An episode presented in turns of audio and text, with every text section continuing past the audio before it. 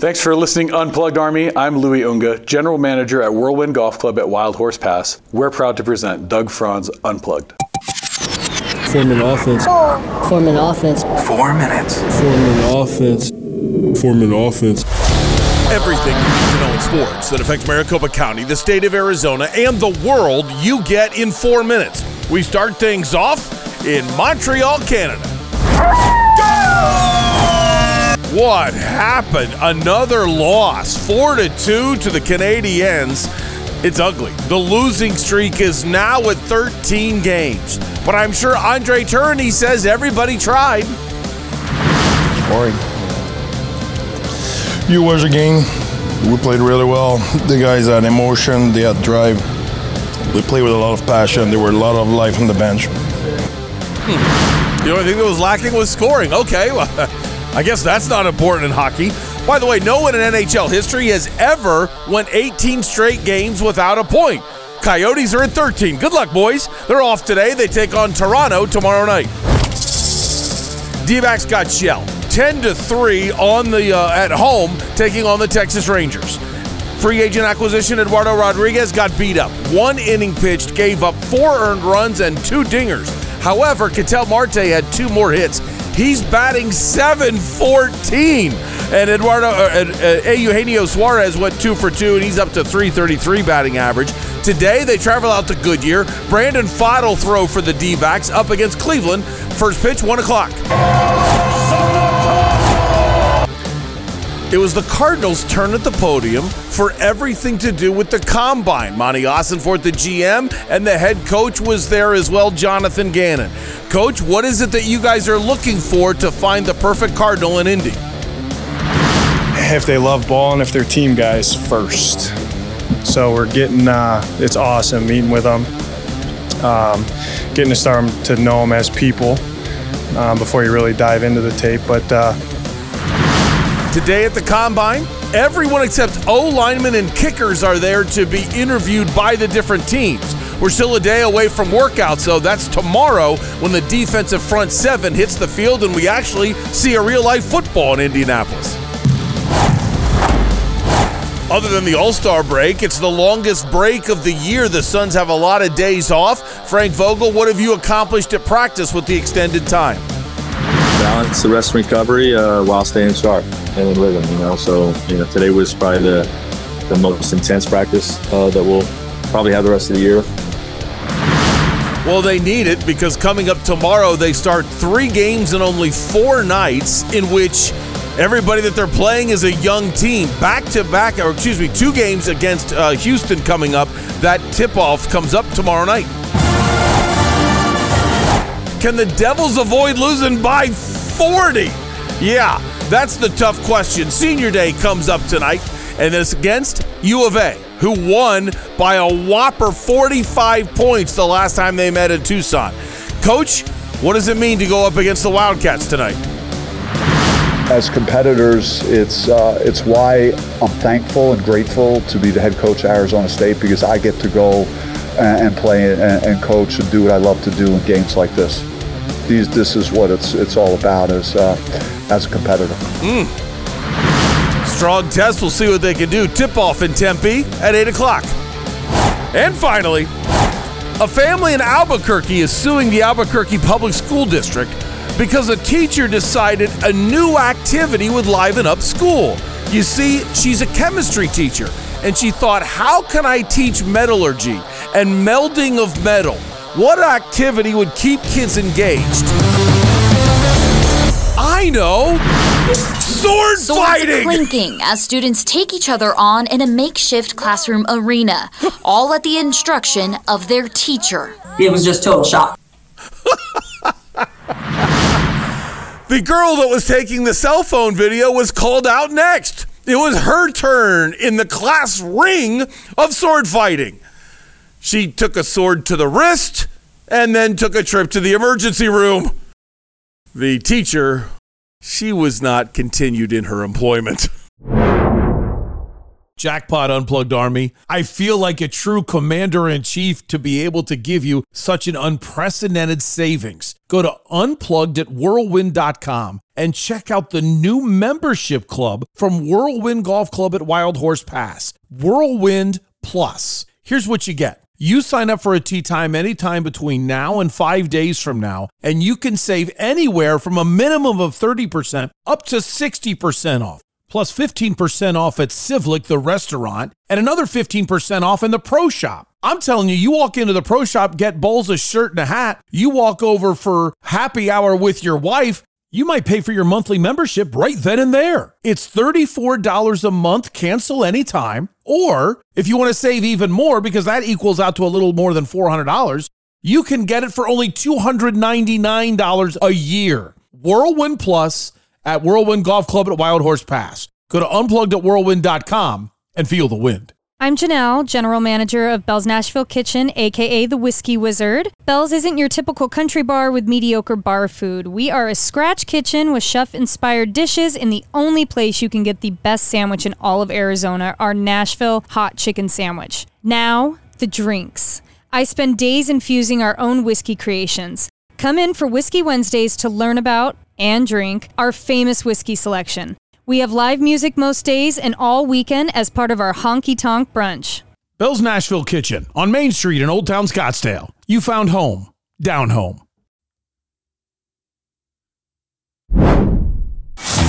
Oh, yeah. There's just some kind of juice that gets you as soon as the show starts. It didn't matter that I went to bed at 1.30 in the morning just the juice starts going. Because guess what I'm doing today?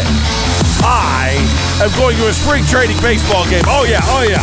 And that's what I need to get going. Good morning, good afternoon, good evening.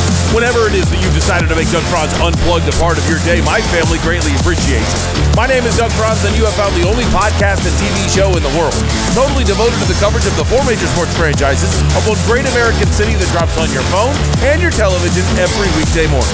We also cover ASU, U of A, GCU, the Rattlers, the Rising, and the Merc. This is Doug Franz Unplugged, presented by Whirlwind Golf Club at Wild Horse Pass. Pretty well stomped on that one. Thank you.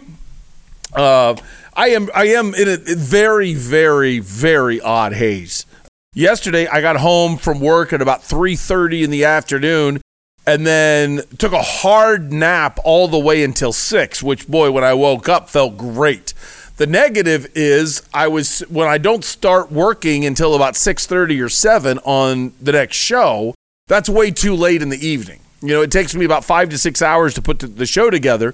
So if I don't start working until seven, ugh. And then there was stuff I forgot to do. So I wasn't done until about 1.30 this morning. And man, getting up was not pleasant. Was not pleasant. But I'm, I'm ready. I'm jacked up now because I'm already thinking about it. Got a crazy day today in which uh, driving back home to Goodyear – Hope, hopefully, I admit to get a little bit of a nap. Then the Diamondbacks are playing in Goodyear today, so I'm going to go to the D backs game. That starts at 1. Then going to go home, get a quick bite to eat, and then I'm headed to Tempe. And boy, Izzy, this is going to be an adventure tomorrow, I have to tell you now. Tip off tonight of ASU U of A is at 8 o'clock. 8 o'clock.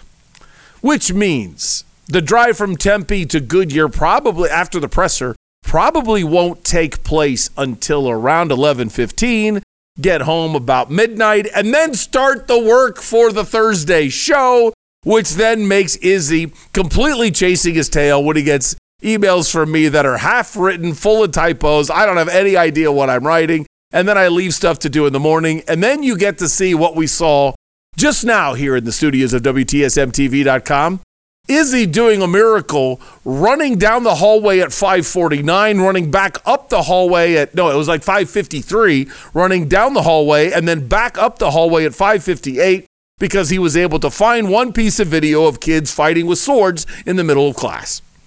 It's the, it's the serious stuff, man. Serious stuff.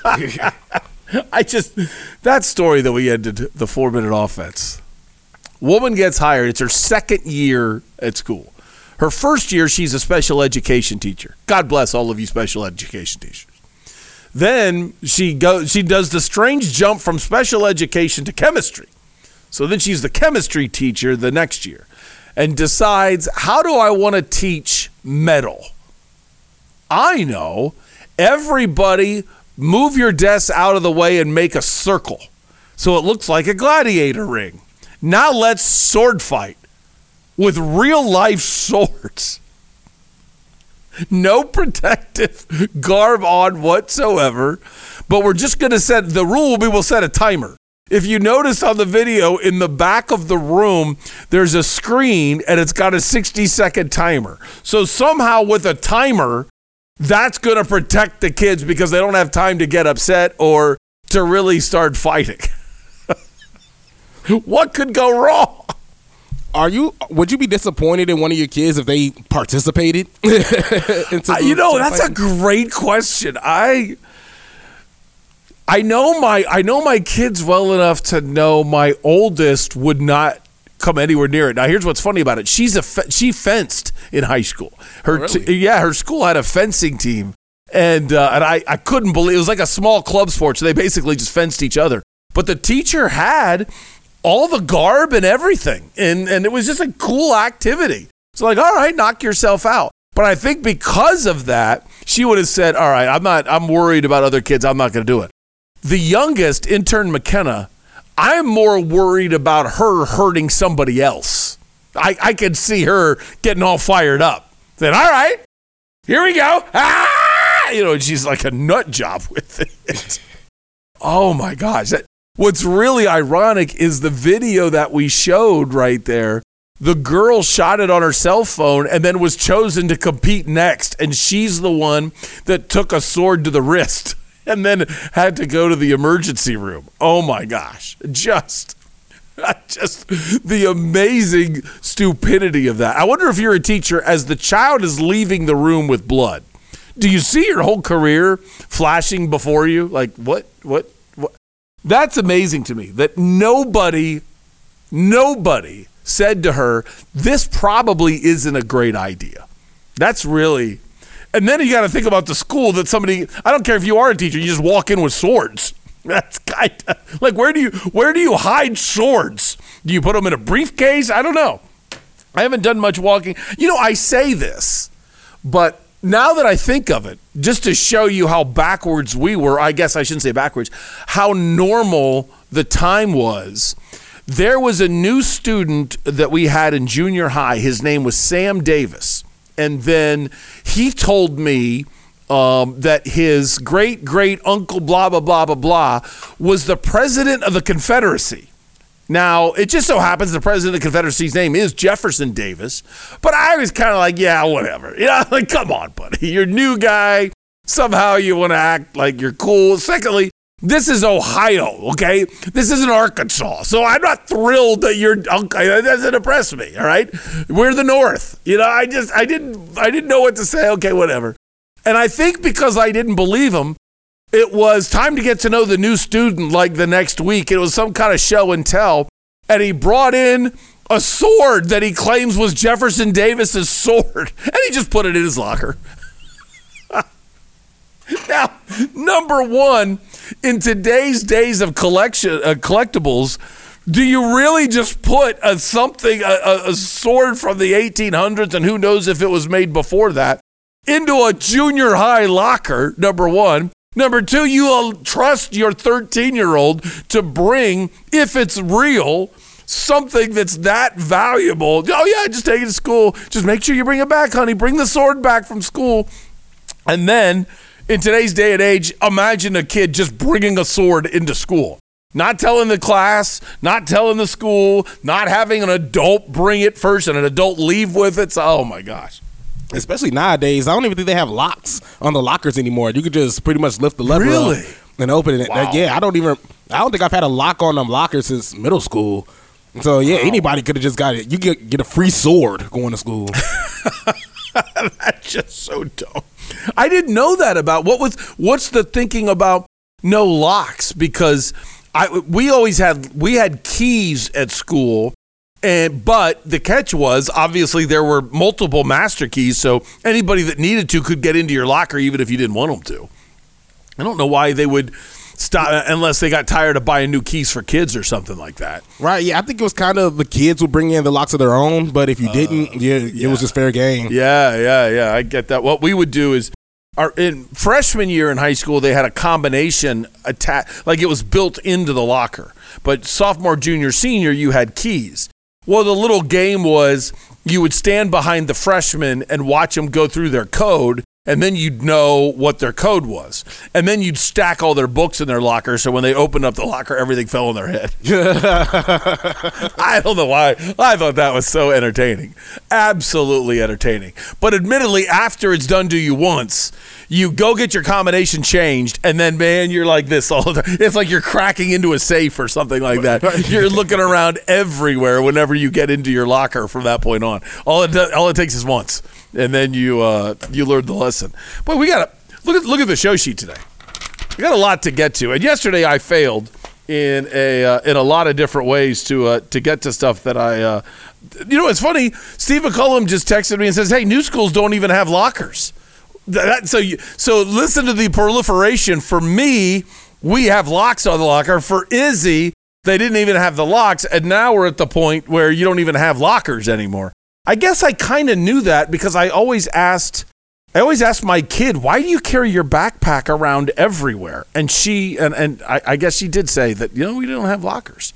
That's Some of them have desks, like the the top of the desk lifts up, and you just throw your stuff in there, and they have like a assigned seating for you. Oh my gosh, that's like that's like third. Like we had that in the third grade, Right, yeah. But they do that even in elevated grades. I had that in eighth grade. Wow, wow. I don't, man, it shows you I didn't. Boy, I, I thought I was a good dad. I, had, I haven't paid attention to that, but I never went to like the school open house where they go. Now your kid goes to third period. Walk over to third period. I'm like, okay, Jennifer, knock yourself out. I don't because I'm just going to get frustrated at a teacher, and I'm just going to be judgmental. That teacher's smart. I don't like that teacher. I don't like that teacher. I don't like that. I like that teacher. You know, and, and I'm, I'm just not. I'm not good in those settings at all, at all. Uh, intern McKenna when she had she had to do a thesis her senior year, and in high school, and I'll never forget. It was a three teacher panel, but they allowed parents to come in there and watch. And then if the parents wanted to participate in the conversation, they would say the thesis is now over. You know, let's let's have a more of a group discussion on something. And man, the teacher intern McKenna had it was like he was trying to give his own thesis. It was like, dude, wh- who are we here to hear? I'm not here to hear you. I would assume you've already done this. Can can my kid talk? But my kid, but intern McKenna's like, so what? If he wants to grade himself, knock yourself out. And then wouldn't you know it, the two other teachers that were in the room gave her an A, and the guy that did all the talking gave her a B. Like, what is this? You're the one. You're grading yourself. Can you tell I was a little frustrated with the guy? This is like bit. three years old. And it's still uh, it's still in there. Uh, let's see what do we got today. Um, sound credits.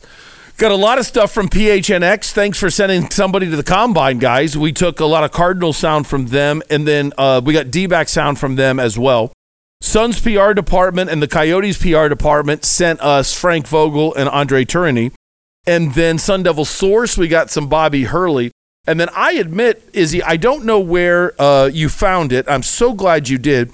Where did you get the uh, famous old, and I'll talk about it in a minute, Cardinals Vikings call from? Well, NFL. Okay, you got that from just like their YouTube page? Yeah, the, yeah, the YouTube page. Okay, and then uh, where'd you get the Cleveland Cavaliers last second shot from? Uh, Bally Sports Cleveland. Okay, good, good, good. So that's uh, everything. We're gonna uh, we'll do Doug's big one, and then Izzy, I'll do the Cardinals and Cavs after that before we hit the break. And But also- it's a two Mountain Dew day. also, uh, we do have a little bit of Lloyd from yesterday. Do you Oh, want to roll with that or? Absolutely, let's do that too, because I want to I want to look at, at at the game tonight. So we'll do Lloyd uh, as well, and that's from Wildcats YouTube page from yesterday. I, I, I'm sorry. I think that's from a Sports Center because he was on uh, ESPN. Just Oh, is that talking about. Okay, Yes. good stuff. Good stuff. Uh, I think I think we've covered everything. What's um? Give yourself a free plug. Uh, what's since you since I dragged you everywhere today? What's uh what's going up on, on Izzy on Sports? What's on your mind? All right, man. Some more. I had a really good talk with uh, Bruce Cooper. He tried to persuade me that Caleb Williams is the guy for Chicago, and I vehemently disagree. Wow. Now, do you disagree? I love I love draft talk. I am a sucker. As soon as you say something draft, I'm in. Uh, or do you feel that way because you totally believe in Justin Fields, or because you totally don't believe in Caleb Williams, or is it more? We're so bad right now. Why not give Justin one more year? We'll find out whether he's good or not. But use the draft capital of trading down and fill up every other position. Where, where are you on that scale? The, the first two that you just said. Okay. I'm 100%. Uh, I'm still sold on Justin Fields. I want to give him at least another year or two. Caleb Williams. And that's the thing with Bruce Cooper. That's why I can't really bang on him too hard because Bruce Cooper has seen him for years. Yeah, You know, yeah. I've just seen his USC tenure. So that's how I'm judging it off of. And even seeing what I've seen him with him at USC just Yeah. wasn't a fan. I just it's wasn't a fan. interesting uh, because I I'm in a weird spot with with the quarterbacks. I am not in love with Maye, and I've heard a lot of people say Maye is the most pro ready, pro mind in that type of book, into that type of offense. But you know what's funny about that? Every time I hear people talk about Maye, they say the exact same code words that people said about. Josh Rosen. I don't think they compare at all, but it's just funny the way people talk about Maye to me. I hear the same things or heard the same things about Josh Rosen. Caleb Williams and Jayden Daniels, I both think they're outstanding. I love them both. However, there's two aspects to each one that would almost forbid me from drafting them, that I would not feel totally sold. Caleb Williams is the fumbles. I don't think you're going to be able to correct it. And if a coach swears up and down he can, hey, you can lose your job over it, but I'm not losing my job if, if I'm the GM. So I don't like the amount of times he fumbles. And with Jayden Daniels, I don't think he's going to survive. I think he's going to be a 10, 11 game quarterback a year. I think he's going to get hurt. So uh, I, I don't. I wouldn't go. I'm with. I would do the trade route. I would trade down. I would let Justin Fields have another year, not because I believe in him, but also because I don't not believe in him yet. I'm just kind of like, eh, okay, whatever. I do believe Caleb Williams is better, but I think Caleb Williams is going to fumble and it's not going to show up. So or I'll have a massive recantation. Uh, you know, when Caleb Williams is going to the Hall of Fame or something, I'll say, "Well, I said he would fumble a lot." Well, Kurt Warner actually fumbled a lot early in his career, and then he got it figured out. So we'll see. Yeah, I mean, I'm to be honest, I'm really weird. I'm scared. I ain't gonna lie to you. This week is scaring the hell out of me. So, um, if if Justin Fields does leave, then I'll definitely buy a Kyler jersey. Oh, um, so you'll be all in on Kyler. Boy, aren't you going to get let down? Yeah, me and Steve already talked about it. I'm definitely gonna convert to a Cardinals fan. Wow, like that's it for the Bears. Like that's all it takes is the dumping of Justin Fields. Yeah, because I feel like now we're just gonna go in this endless cycle, and I also think if you draft Drake Maye, you can definitely end up in another Mitch Trubisky situation. Yeah, yeah, that's so. I can see that. I, I just think you you have not not necessarily have a choice, but I feel like the safest route is to just build around Justin Fields, and if he can do with what uh, we've given him, then yeah, you got to let him go. What if they? I I don't think in a million years they're going to do this, but what if the Bears keep Justin Fields, don't draft a quarterback, and then Caleb Williams is a stud and Justin Fields falls on his face?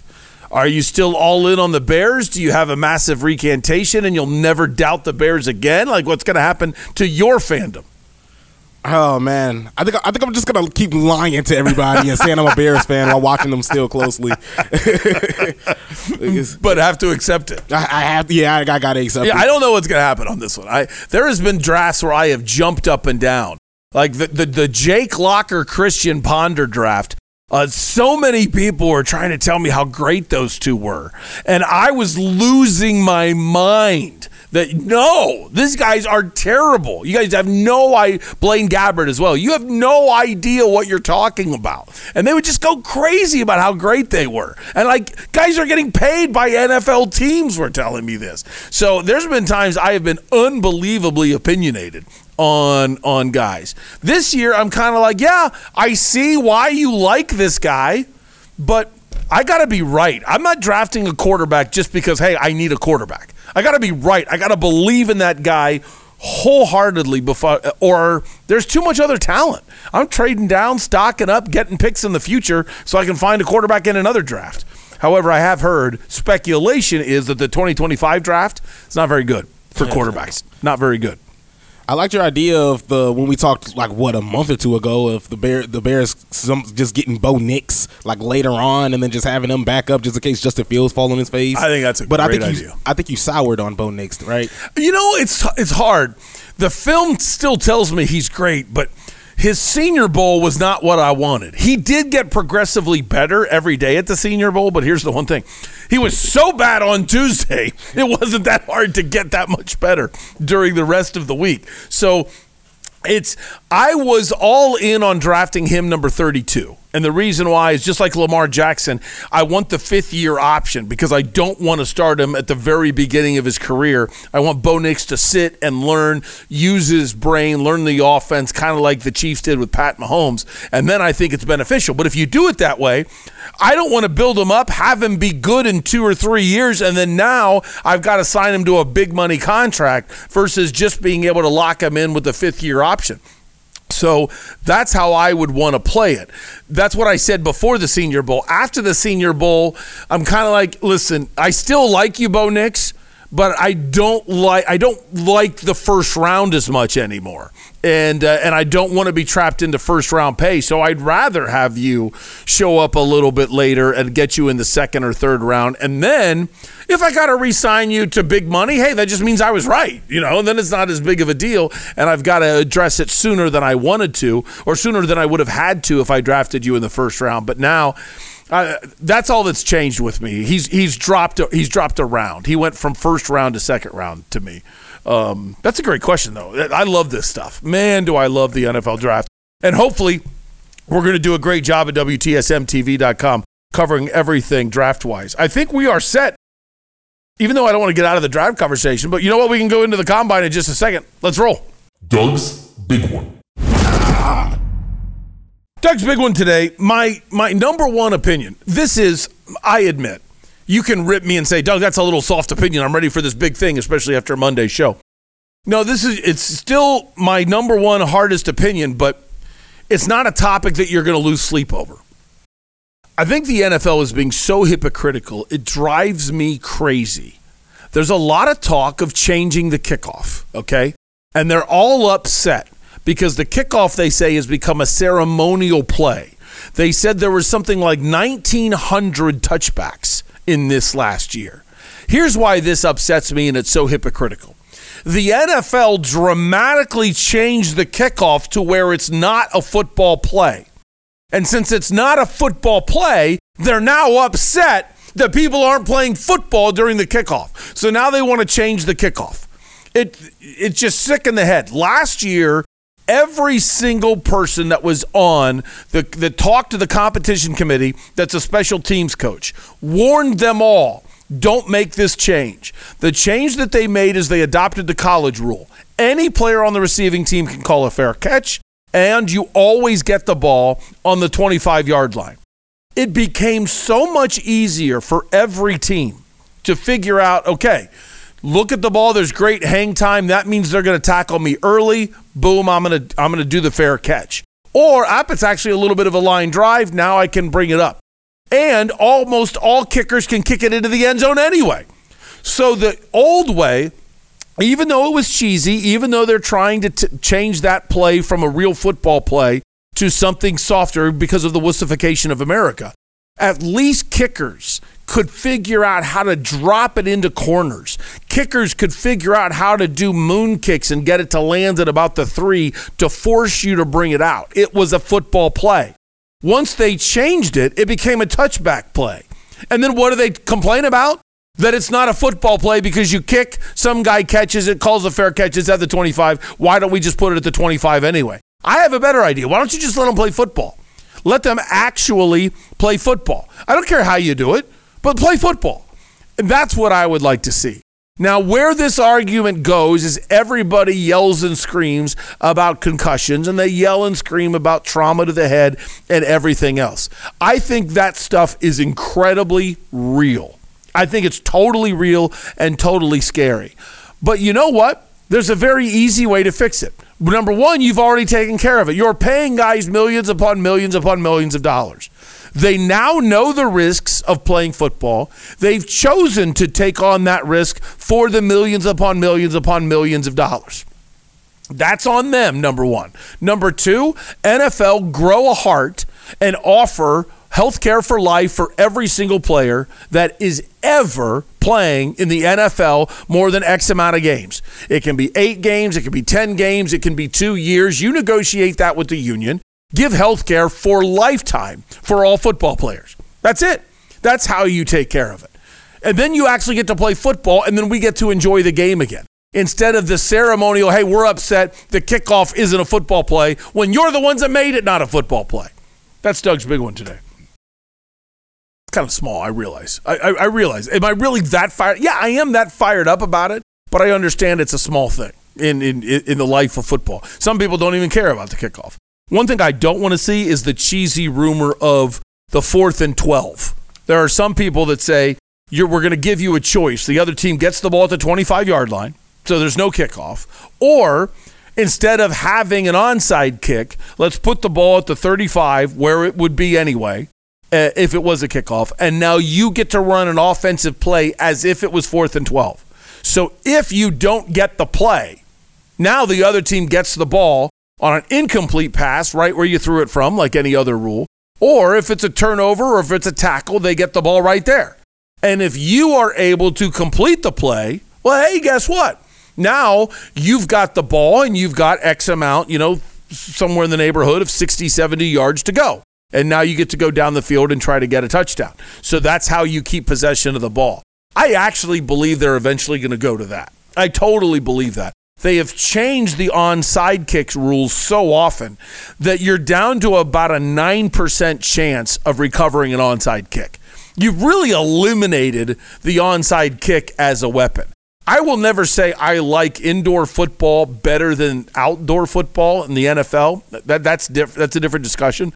But that is one thing about the indoor football league I like a lot better is they don't have really crazy ridiculous onside kick rules. So when you're losing, you feel like you can get back in the game so much faster. Okay, not only is there a 50 um, point feet or 50 yard field, but also you can score a touchdown, that's 6 points. You can go for 2, that's 8 points. If you kick it through the uprights on the kickoff, that's a point. So you can have a nine point deficit and end up, if there's still time on the clock, with a tie game, and you can do the onside kick. I, I, I like all that. I like that kind of action. Do I really want that all that in the NFL? Eh, some of it might be gimmicky, but hey, if you can kick it off all the way into the uprights, why not give a give another point? NFL would hate it, but you know why not? It might help your fantasy team if you have a good kicker. Izzy, if you could let's go with two things real quick, which is a story that I find hilarious. Let's do the Card Vikings clip, and then let's do the Cleveland Cavaliers, and then we'll uh, uh, we'll come back and we'll talk some Diamondbacks because I really haven't talked a lot of D-backs yet uh, this week, and I want to get into that. So here's the the Cardinals Vikings thing. I want to play something for you that's hysterical. And nobody is talking about this nationally. I bet, and I admit I didn't watch the local sports last night maybe they're talking about this a lot uh, locally. But there was a small piece of national news that I had to laugh like crazy that came out yesterday. Josh McCown was drafted by the Arizona Cardinals. Now, Izzy, you didn't live here at the time, so you might not know this. But after he was drafted, I think it's about year two or year three of his career, Cardinals are still playing in Tempe. It's week 17 of the season, which at that time was the last week of the year. Cardinals had won two or three games, typical Cardinal season, that's it. The Vikings needed either, uh, I think they needed a win to get in. And it was one of those dramatic things, if I remember correctly, and if you're a Cardinals fan, you might remember better than me in which the Vikings need this to happen, this to happen, this to happen, and win to get to the playoffs. And crazy enough, all of those scenarios happened. So it's like it's insane that the Vikings are being gift wrapped a spot in the playoffs as long as they beat the lowly Cardinals. And then one of the last plays of the game, as called by Minnesota Vikings television or uh, radio voice, it's Josh McCown with the football in the, one of the most classic calls in football history. Here it is. The season's on the line. Two receivers left and right. McCown takes the snap. He steps up. He's all by himself.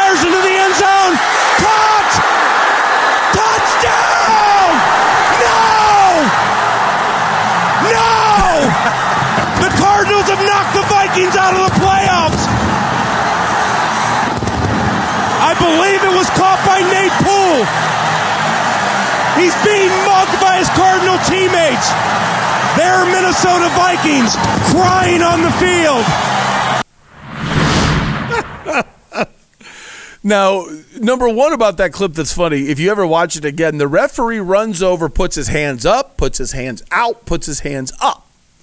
The old rule in the NFL that doesn't exist anymore is the referee was allowed to make a judgment that if there was no defense, the player would have got both feet in and therefore it's a touchdown. Nate Poole got one foot in, didn't get the second foot in, but as he's falling after leaping and making the catch, he gets pushed out of bounds. So that's the referee signaling the push wasn't illegal. It was just up to the referee to judge if he didn't get pushed, would he have scored? Since then, the NFL realized that's dumb. Why do we make people stop playing defense? Uh, I tell you what, if somebody knocks you over or carries you out of bounds or pushes you before you land, no touchdown. But in that day, that was a touchdown. Now, why do I bring that up? I thought this was really funny when I read it.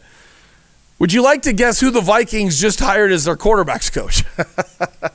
they just hired Josh McCown as their quarterbacks coach, and he's the one that threw that pass for one of the greatest calls of all time. No! No! The Cardinals have knocked the Vikings out of. The, I mean, it's just such a classic call. The guy's name is Paul Allen, and uh, it's just so cool that that play is one of the greatest plays in football. And it so happens that now Josh McCown's going there. And every time I read something about this, the national media has said nothing about that play. Now, guaranteed, the first time McCown talks to the media, that's going to get brought up. So there was there was that little story that I wanted to get to today, and there's one more.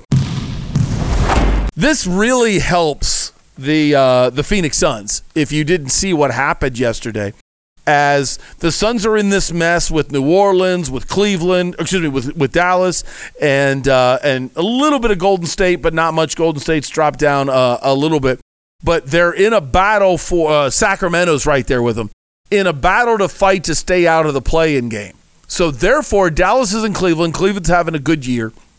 Mad scramble for the ball. Dallas scores.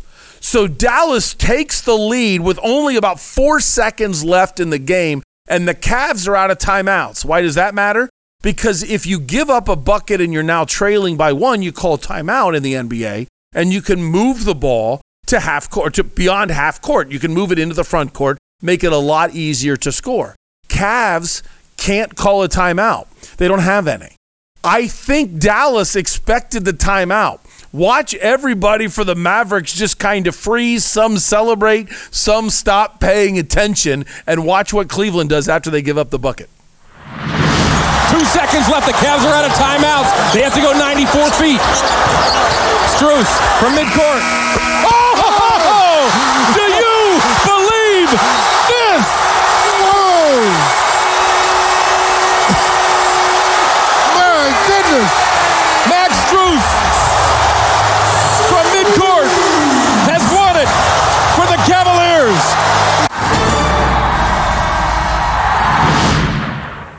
It's Cavs up by one, Mavericks with a little layup, Cavs down by one, boom. And you can see all the Dallas guys are just kind of standing there. Wait, you didn't call a timeout? What? He's now, granted, you're not going to try to get too close and foul a guy shooting a 60 footer, but man, that was pure. That was pure. I missed my junior year in high school. I missed a last second shot. Guy shot it shot it too early. I got the rebound. Tried to hit a turnaround 15, 16 footer. And uh, and, I, and I hate shots from the baseline. I am I'm already a bad shooter, and then those just mess with my head. And I hit the back of the rim, and it was still too long, and it just went to the other side, and we lost. That stung, but it was cool to actually feel that drama of trying to get it. Izzy, did you ever hit a last second shot? Nah, not a last second. I had a game tying, and then I got placed on the bench, and we lost. And I was granted, granted. I probably wasn't going to be the deciding factor if I stayed. Yeah. but Hey. it still hurt. if, if you get the tying bucket, you kind of earned something, didn't you? Did it go? Did it go into overtime, or did you then sit and they they the other team scored in the waning seconds? Yeah, it was about 20 seconds left. My friend hit me with one of the sickest outlet passes, and I got an and one. I smacked the free throw. Oh. I had to oh. sit the bench. I ain't gonna lie, the asthma was getting to me. So Okay. he sat me down, and throughout the last, I will just say, yeah, about a minute. It was I was I wasn't able to get back in, and we ended up losing that game by like five. Oh man! So wow, was- five it was- points in the last. Yeah, it was it was sickening, man. Well, that's that's a good story though, kinda. Kinda, yeah, right. We oh man, we didn't win a single game. It was it was oh. it was awful. Senior year, no no wins. Ouch! It was it was rough. Ouch. that is rough. All right, coming up next, I can't wait to get into some Diamondbacks because I have been pushing off Diamondbacks like crazy. We got a lot of Diamondbacks to get to. We've got a lot of Cardinals combine to get to, and we've got ASU and U of A tonight. So we're we're pretty packed. Hopefully you enjoyed today's Doug Franz Unplugged. We're presented by Whirlwind Golf Club at Wild Horse Pass. This is the home of the Arizona Rattlers and the Tucson Sugar Skulls. This is the home of the main event with Steve McCullum and Izzy on Sports. This is WTSMTV.com. This time of year is absolute murder on your heating and cooling system in your home. Call Parker and Son 6022 Repair. Get a complete checkup. Here's why. You know what it's like this time of year in Phoenix. One day we've got 85 degrees, the next day we've got a high of 50. You're going from heater to air conditioner sometimes in the same day. Get a checkup to make sure the routine maintenance is taken care of. Join the Parker family plan. Call 6022 Repair. That's 602 the number 2, then R E P A I R for Parker and Sons. Burrito Express started with my father about 25 years ago. He got laid off and decided that he needed to do something to provide for his family. My brother and I were older teens, 17, 18 year old. I'm going to do a trial out of my house. So literally, we decided we're going to start out of his house. So we delivered uh, menus in a square mile area. Literally started delivering burritos out of our home in Mesa, Arizona. And after about a month, he said, "Let's do this." Went and found his first location, and believe it or not, that's how it started. We started with one location back in 1995. Now we're we are now.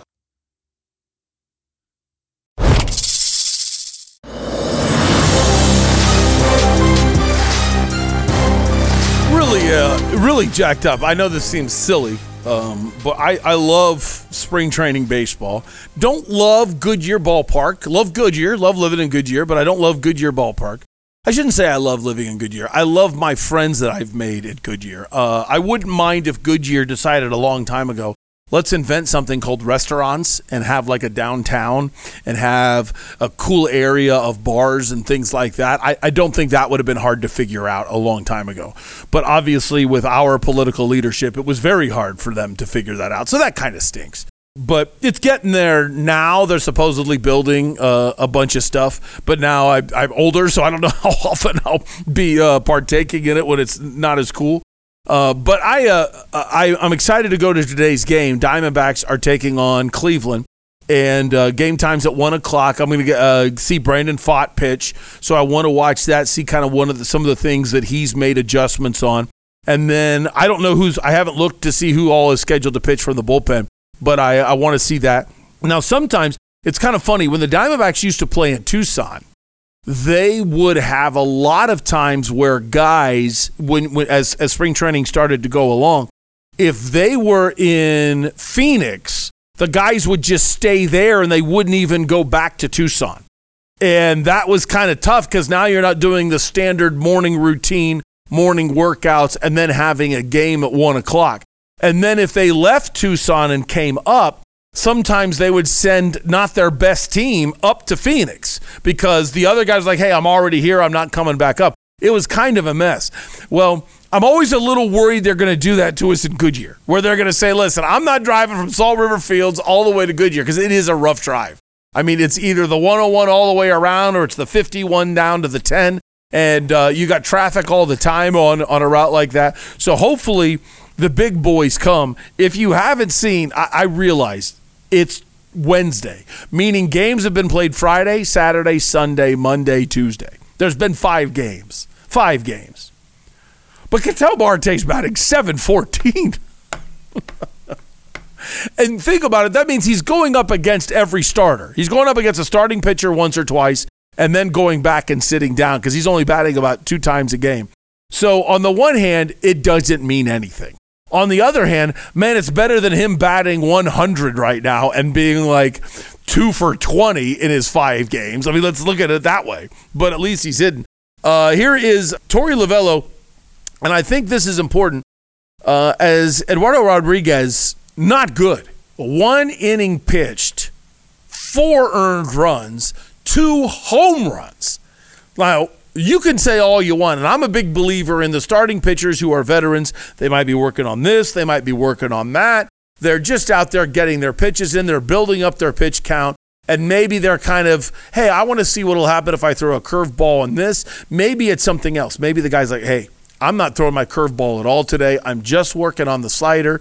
And a guy realizes, man, he's throwing a lot of sliders. I'm going to start looking slider. You're not looking at the scouting report. You could care less that this guy cannot hit an inside corner curveball. You're just going to say, you know what? If he can't hit an inside corner curveball, I'm not going to throw my inside corner curveball in spring training. I don't want him to know about the inside corner curveball. I don't want that guy to know.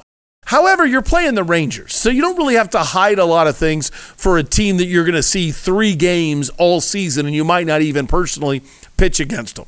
So that's kind of that. And you, you were in the American League last year, so you probably pitched against the Rangers a couple times anyway. Some of those guys have seen you. With all of that being said, this is uh, Torey Lovullo talking about, hey, you know, we'll be all right.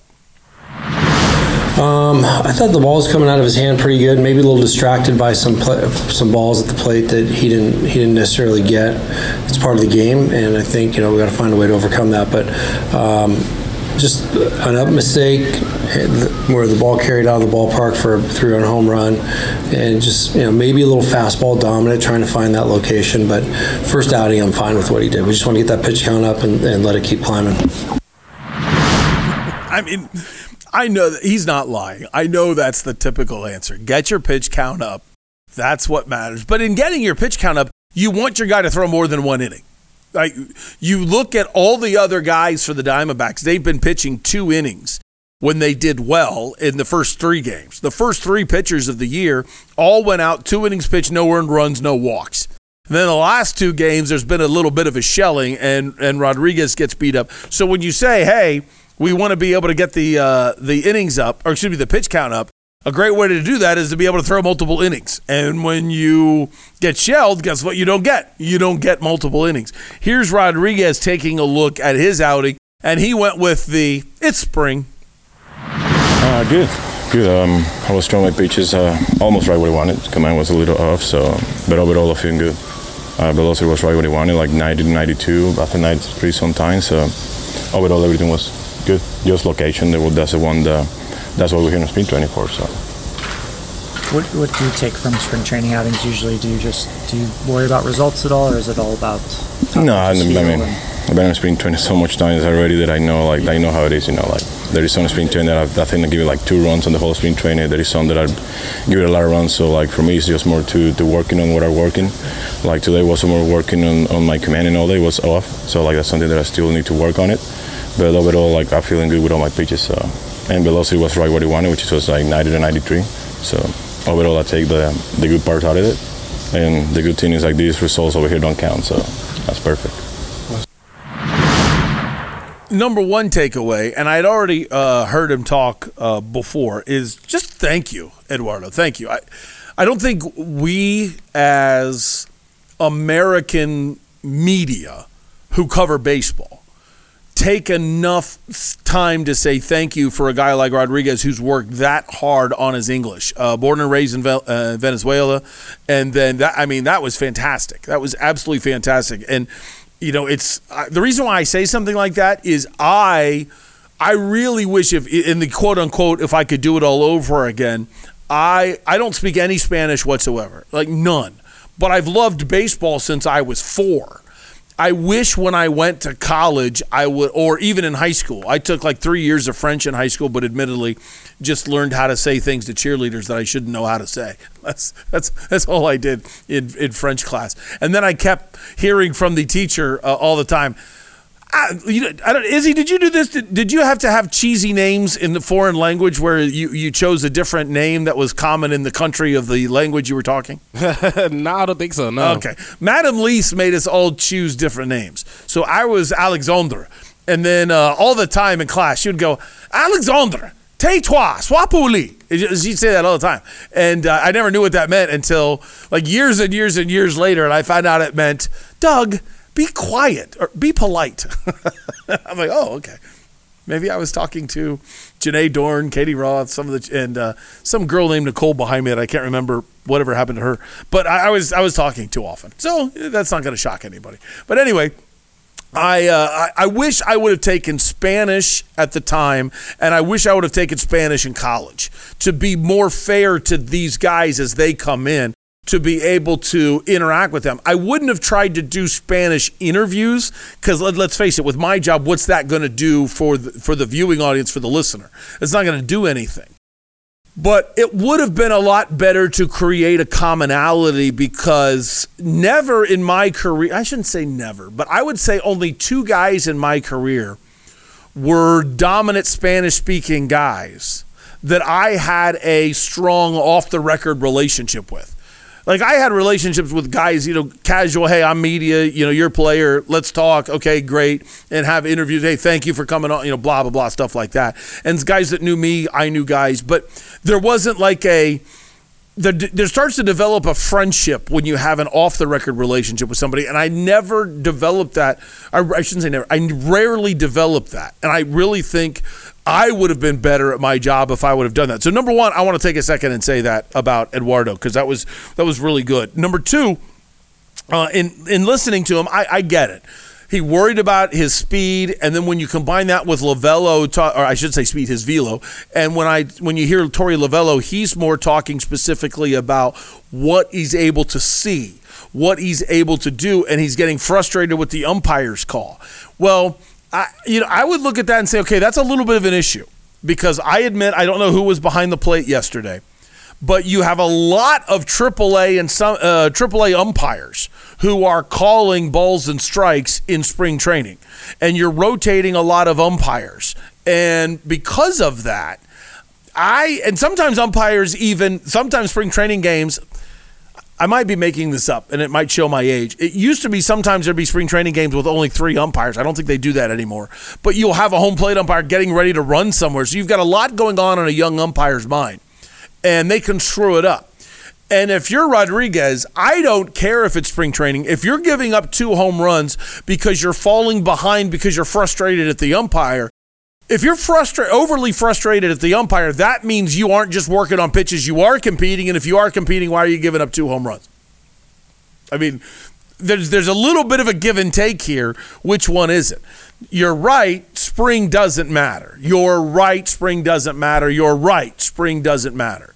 But anytime you give up two home runs in an inning, you only have one inning pitched. You, you, you can't explain to me how that's great. How that's great. So we'll watch. Well, but I hope Eduardo understands just how much this team is going to need from him. I would love to see Brandon Pfaadt continue to put together the exact same ending of the season for a full season. But don't forget how hard that is. How much I feel like we're asking of Brandon Pfaadt. Because if Brandon Pfaadt pitches like the average second year player, there is something called a sophomore slump. Almost every player goes through it. Why? Because they finally arrived and they feel better about it versus the fact that there's so much more information and data about them. So different hitting coaches and different batters have had an entire offseason to really study somebody. They're going to know this guy better. And once you know somebody better, guess what? You have better results. So now he's got to adjust to the adjustments with all that's going to be on Brandon Pfaadt's plate, you got to have a good season from Eduardo Rodriguez. Got to. Uh, and hopefully that happens. All right, coming up next. Uh, let's spend a ton of time looking at the Arizona Cardinals and the information coming from them from the uh, from the combine. Long conversations with Monti Ossenfort and Jonathan Gannon. Let's go football next on WTSMTV.com.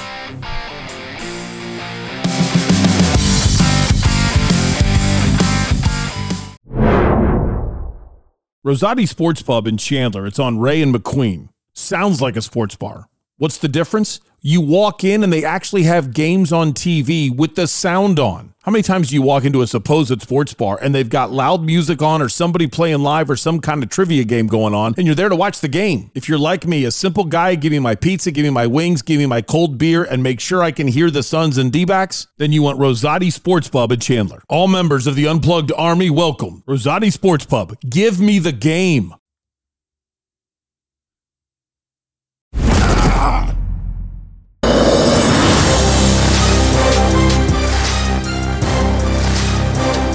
Thanks again. Um, free.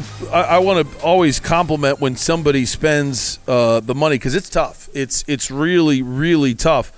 But a lot of people headed out to the combine. Uh, I, I recognized a lot of voices, and I didn't hear all the questions at the combine, but I recognized a lot of voices. And then one of the things that Jonathan Gannon and Monti Ossenfort do a great job of is learning the names of the members of the media. Now, full disclosure, it's a great way to suck up. Okay.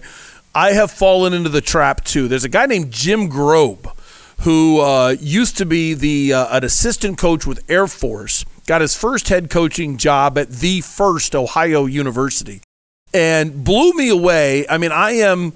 I was one of only like three paid members of the media. Everybody else was student media after I had graduated from Ohio University.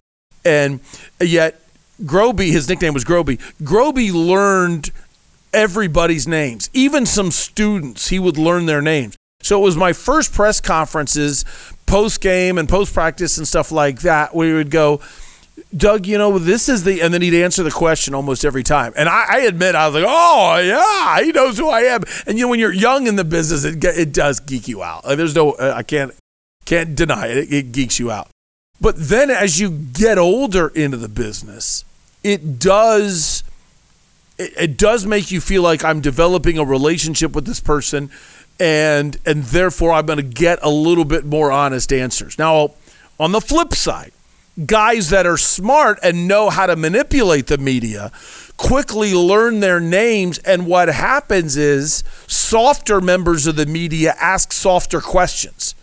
I went through that as well when I was in Kansas City because I was Kansas City was my first major market. I went Athens, Ohio, Huntsville, Alabama, which was like a we had a lot of minor league sports in Huntsville, Alabama. Then when I get to Kansas City, there's Chiefs and Royals, and eventually, at the time, the Kansas City Dragon, Dragons, who are now Sporting KC of MLS.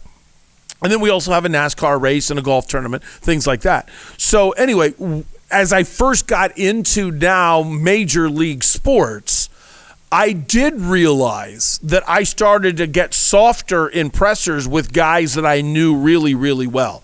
It was easy to ask tough questions to guys I didn't know well. And I had to learn to balance. And I even had conversations with guys because I remember alienating guys who were like, hey, you know, I thought we were like, well, what is that? And I said, listen, I still have a great relationship with you. If I if you want to turn on me, go right ahead. But it doesn't change the fact I've got a job to do. I didn't really have great conversations like that in Kansas City, but I learned from it. And then here, it was a lot easier. You have to kind of go through that maturation as a member of the media. But I do have to acknowledge that I can tell by watching the pressers how guys do enjoy feeling like they're close to Monti and Jonathan Gannon. And I think these two, I think they're playing people. I totally believe that. Not in a dishonest way but acting like I'm getting close to you guys as media when in truth you're really not getting an inside scoop. We'll see if I'm wrong as I get to as I talk to more media members and see kind of what scoops that they may or or may not have. I want to get into Cardinals. I like the way that you um you organize the sheet. Uh, so I, I just want to I'll go straight down it for the most part. Um, other than no, let's go straight down. This works really well. So we'll start with Jonathan Gannon and we'll go into Monti Ossenfort. But thanks again to PHNX for sending somebody to be able to record this and so we can use it. I would. The thing I like about Jonathan Gannon's first, this is the simple question. Everybody answers it, but there's just something about the immediacy of the answer. We don't we don't have the question included because you could barely hear any of the questions. There wasn't a handout, a pass around microphone for these press availabilities. But the split second, whoever it was that asked the question stopped talking. Gannon answered like boom, right at it. And the question is simple. All right, when you're talking to players, when you're watching players, when you're watching film, when you're here at the combine, what is it that you're looking for to have a player become a Cardinal? if they love ball and if they're team guys first. So we're getting, uh, it's awesome meeting with them, um, getting to start to know them as people um, before you really dive into the tape. But uh, really looking for the what I call the price of admission if they fit that. So we've had a lot of good guys that we've already talked to. Got a lot more meetings scheduled the next couple days. So uh, it's a really cool process for us. Um, do you remember Deone Bucannon? He was kind of a hybrid linebacker safety. He, he, they kind of invented a position for him called the dollar linebacker because you have the nickel and the dime, and then it was like, you know what? Since we want somebody that's used to playing in the secondary, being in there in case the other team is in a pass pass uh, pass only down, third and long, something like that. But just in case they get a little squirrely and they either want to run or we need to cover the tight end, let's have Deone Bucannon play linebacker. So he was kind of a dollar linebacker, is what they called it. And it was right in the proliferation of the spread. So therefore, a lot of times guys are, you know, teams were going three or four wide, you know, no matter what just no matter what, they were doing that even first and 10, second and three. It didn't matter. They were doing it. So the Cardinals drafted Deone Bucannon. And it was a player that, admittedly, I'll never forget. I used to run this massive mock draft. It's kind of a funny story. I did it in Alabama. I feel like I invented the mock draft. And I don't mean the mock draft where Mel Kiper Jr. makes picks and tries to guess who every team is going to pick, and then everyone in the world now does a mock draft. I don't mean something like that. I meant fans of my show in Alabama made the picks. I hadn't heard anybody doing that. I did it in around 1998. I think was the first year I did it, maybe 1999. Loved it. It was a lot of fun, highly entertaining to do that. Well, we did that here in Phoenix a couple times. The original guy that used to run the station left and went to Seattle, and he hated my idea, hated the mock draft idea. So he blocked me from doing it. Well, when he left, we did it. And then he came back. And then as soon as he came back, what did he do? He got rid of the mock draft. So we stopped doing it. But when we did the mock draft, it was a lot of fun. And I'll never forget somebody who had the Arizona Cardinals pick drafted Deone Bucannon. And I said, "What are you doing? I don't think his mother would draft him right this high." And he drafted the guy, you know, Deone in the first round. And he said, "I'm telling you, this guy can play. This guy can play." And it was really interesting to me. I went back, looked at some of the Deone Bucannon Washington State stuff I had. I'm like, wow, okay. Well, Steve Keim told me one really cool story. He said there was a time when I'm watching the film and they're down by 30, and that's when I can really tell, are you a player? That's the time when the weaker guys check out. They go through the motions. Oh, we can't win. This doesn't matter. Deone Bucannon played just as hard no matter what the score is. That means you love ball. I want that guy. Now we can we can talk all we want about the misses of Steve Keim, but when you hit, we should talk about that too. He's the one that traded up for Budda Baker. Give Steve Keim credit. Deone Bucannon, at that time in the game of football, in the game of football's development, he was a fantastic pick. He wouldn't be now. His his his position's already obsolete. But at the time, it was a really thoughtful selection, and he found somebody that loved the game. And I, that's why I like that answer, and I found it interesting from Jonathan Gannon, just how quickly he said it. Do they love ball? And that's what you want to know. And that kind of reminds me of Kenny Dillingham, and I like that. A lot of guys will say it that, hey, we want a guy that loves ball, but you could tell Jonathan Gannon by throwing it immediately, and it goes higher than your desire to be a team guy first. And he feels like he can tell that. I think you can tell it on film more than you can in an interview. But one of my favorite interview questions at the combine is this and Izzy, I probably have already asked you this question, but I'm going to ask you it anyway, and we'll see if your answer has changed. If uh, if you are the player, I'm the GM. You're a college kid. You know you're going to be a first round pick, But the question is, are you top 10 or are you top 20? And you are an elite athlete. You have won award after award after award. And I ask you, you can choose one a gold jacket, your bust in Canton, Ohio, your family sitting around while you give a speech. Imagine everybody there. Now you have a big party because you're a Hall of Famer, and for the rest of your life, you go back and sit on that stage and watch other people join you in the Hall of Fame or one Super Bowl championship. Just one. That's it. Which would you rather have? Oh man, you had me as soon as you said just one, just one Super Bowl. Um, uh, if it's just one, I think I think I might go to the Hall of Fame. Okay. Now, here's what's great about that. I I, I don't know how anybody would judge because I like how you just ah, if it's just one, that's not enough. But here's the thing that di- still shows me you're a competitor because you want more than one.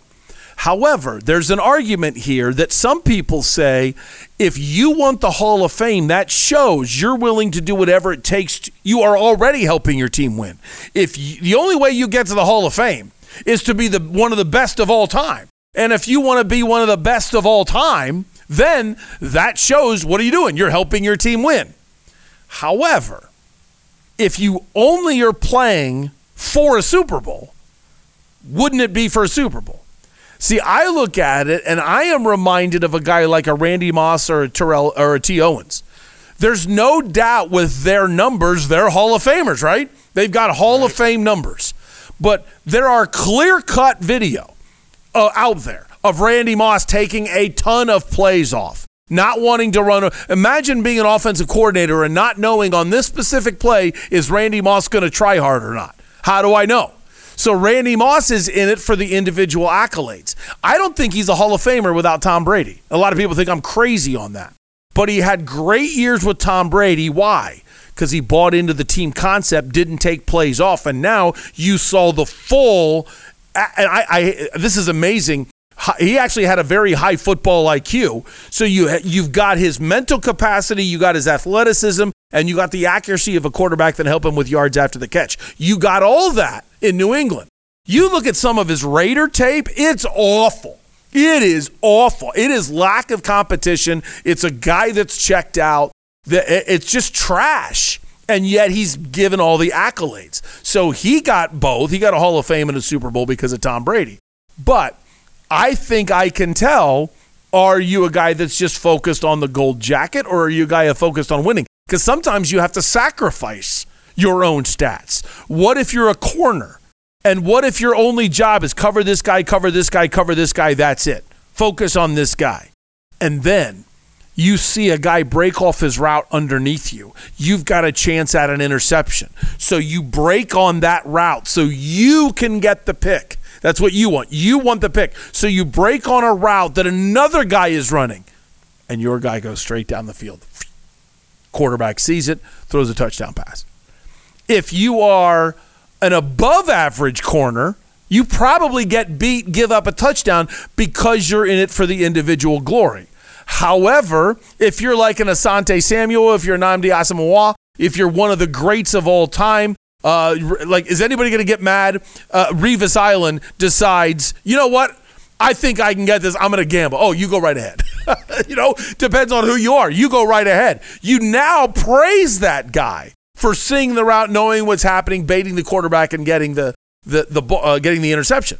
But an above average corner might not be able to do all that. So, what's your mindset? Is your mindset do my job help the team win, or is your mindset I got to make a special play in order for people to pay attention to me? And other people say you're supposed to make plays. Go get the pick. Well, am I going after the sack because I want to sack the quarterback and I'm abandoning my run responsibility?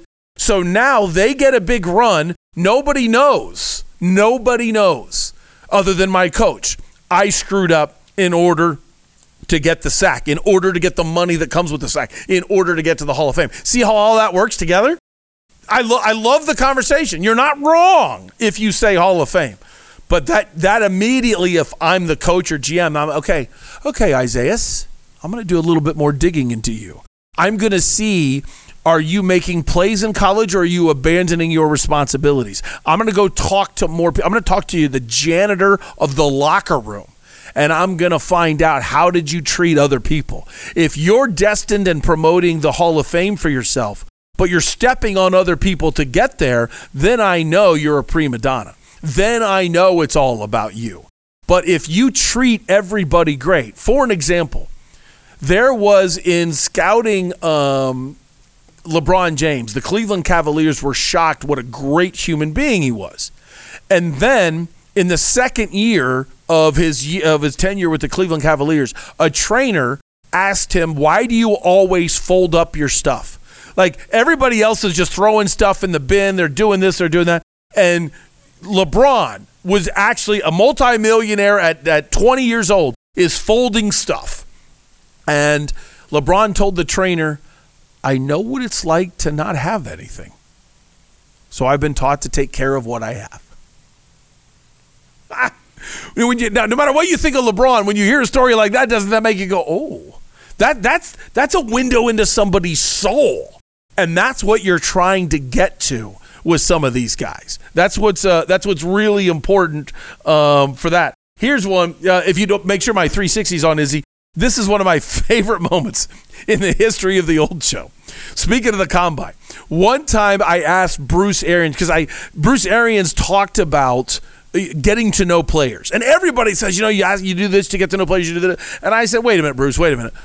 What do you ask then? If you think you're really good at figuring out what um, what's inside a player's head, what's the type of question that you can get into their head with? When's the last time you smoked weed?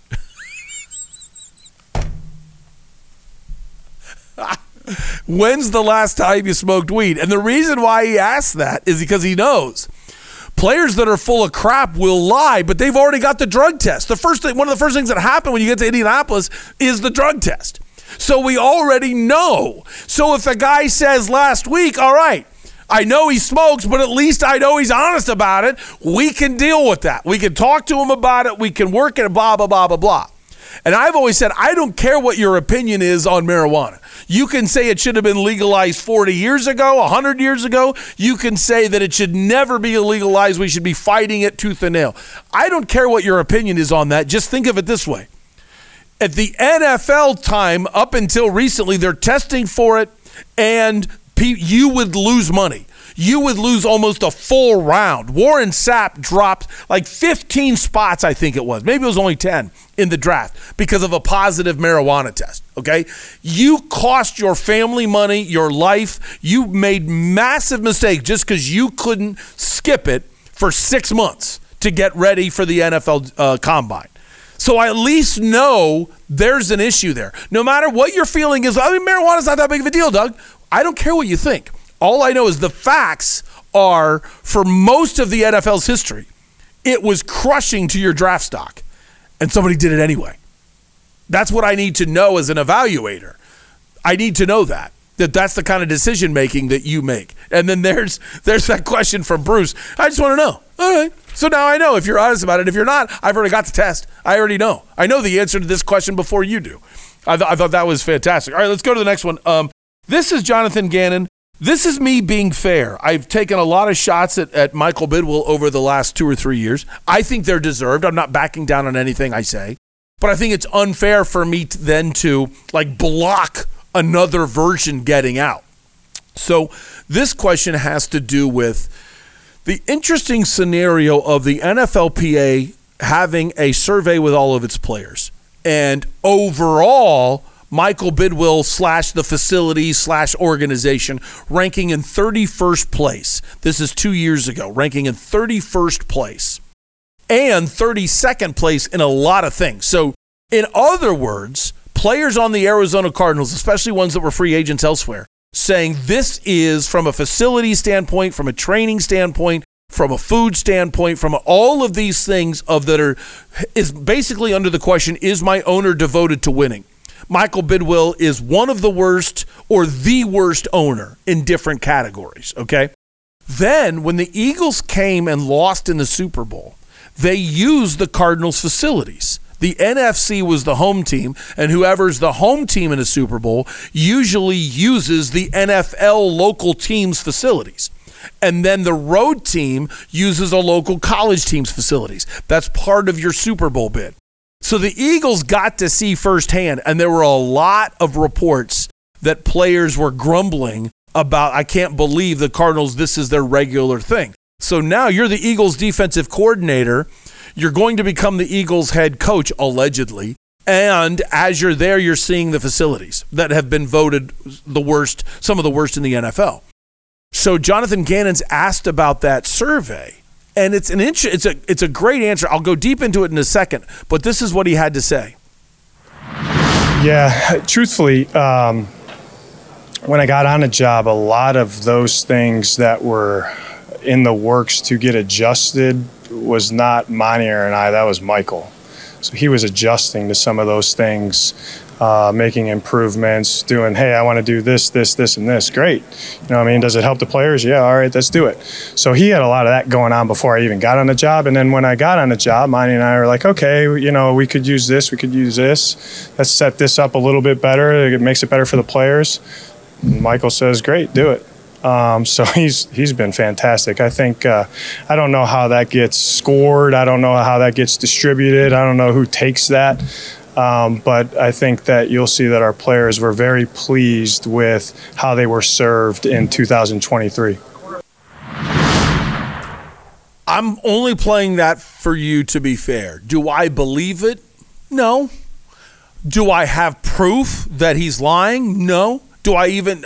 And maybe he's not lying. I, I I'm just saying the history of the organization. It's hard for me to believe that. However, let's be blunt. That is an area where me not being credentialed hurts my knowledge of this because this is the type of thing you have a relationship with a player over a couple years. I'm able to talk to him, and then I say, hey. When that survey comes back around, how, how would you rate Arizona now? What what kind of thing? And if and if I get two or three players that are telling me, oh, it's much better, it's much better, I'm going to believe it. And maybe it is. I don't know that. But I wanted to be fair and play that version of it. Now, the standard question you've said before Kyler Murray's your starting quarterback, Kyler Murray's your franchise quarterback. Now he's actually going to have an offseason in this offense. What are you seeing from Kyler? Why do you still why do you believe in Kyler? Just give us a Kyler riff. Yeah, I, mean, just reps, time on task with him. You know, I know he can do it all, but I think just his comfort level of operating at a really high level, which he showed obviously during the year that he can do. But uh, I don't think you've seen his best ball either. And uh, I'm very confident in that because he's a guy that attacks getting better every day. And um, you know, it's a new system for him. He's he, you know, it's new for him. And playing the quarterback position, it's one thing to be a, a, corner playing in a new system. It's another thing to be a quarterback playing in a new system. So, um, I thought he handled it extremely well, and I think sky's the limit for the guy. Number one, I forgot one point on the previous statement about all the things Michael has done. Isn't that embarrassing how great Jonathan Gannon handled that question and yet the local radio station that was too afraid to ask about it couldn't didn't ask? Why is it a federal pros- former federal prosecutor couldn't handle a question about the facilities, the changes and the things that are going on and Jonathan Gannon can handle it that well? That you had to protect and hide your team owner and you, you have willing accomplices at, at supposedly unbiased media that were too afraid to ask. Yeah, Jonathan Gannon can handle it. It was perfect. It's a great answer. Um, secondly, the, the thing about Kyler, can you imagine the amount of recantations that are going to be deserved at the end of this next season? And I and I mean either by people like me or maybe the, the guys that have loved Kyler forever. Here's why I say that. He's actually going to have a full offseason in an offense and how many offensive quarterbacks have been through this for years. So we're really going to learn was it Kliff's fault or was it kyler based on what the season is going to be like. Granted it takes 11 Granted, with this receiving corps, it's not going to be easy, and it's up to the GM to be able to adjust. But really, I don't care who your receivers are. If your eyes are going in the right place and people aren't open, that's not on the quarterback. But if your eyes aren't seeing the coverage, then it doesn't matter that your receivers aren't that good. You were never looking where you were supposed to be looking. It's really going to be an interesting dynamic for Kyler Murray because it's almost like now it's fair and people like me that have uh, I've never thought Kyler's terrible. I've just thought Kyler's average. I don't I don't buy into the hype. And there's a lot of people that think my opinion's very very unfair and they take into account a Kliff or the the talent or things like that. This is going to be an interesting year for him and for everybody that's ever had an opinion on it. Last one from Jonathan Gannon is simple just talk about culture to us. Uh, where are you at from last year? And, and let's face it, what did you think about last year now that you've had time to reflect on it?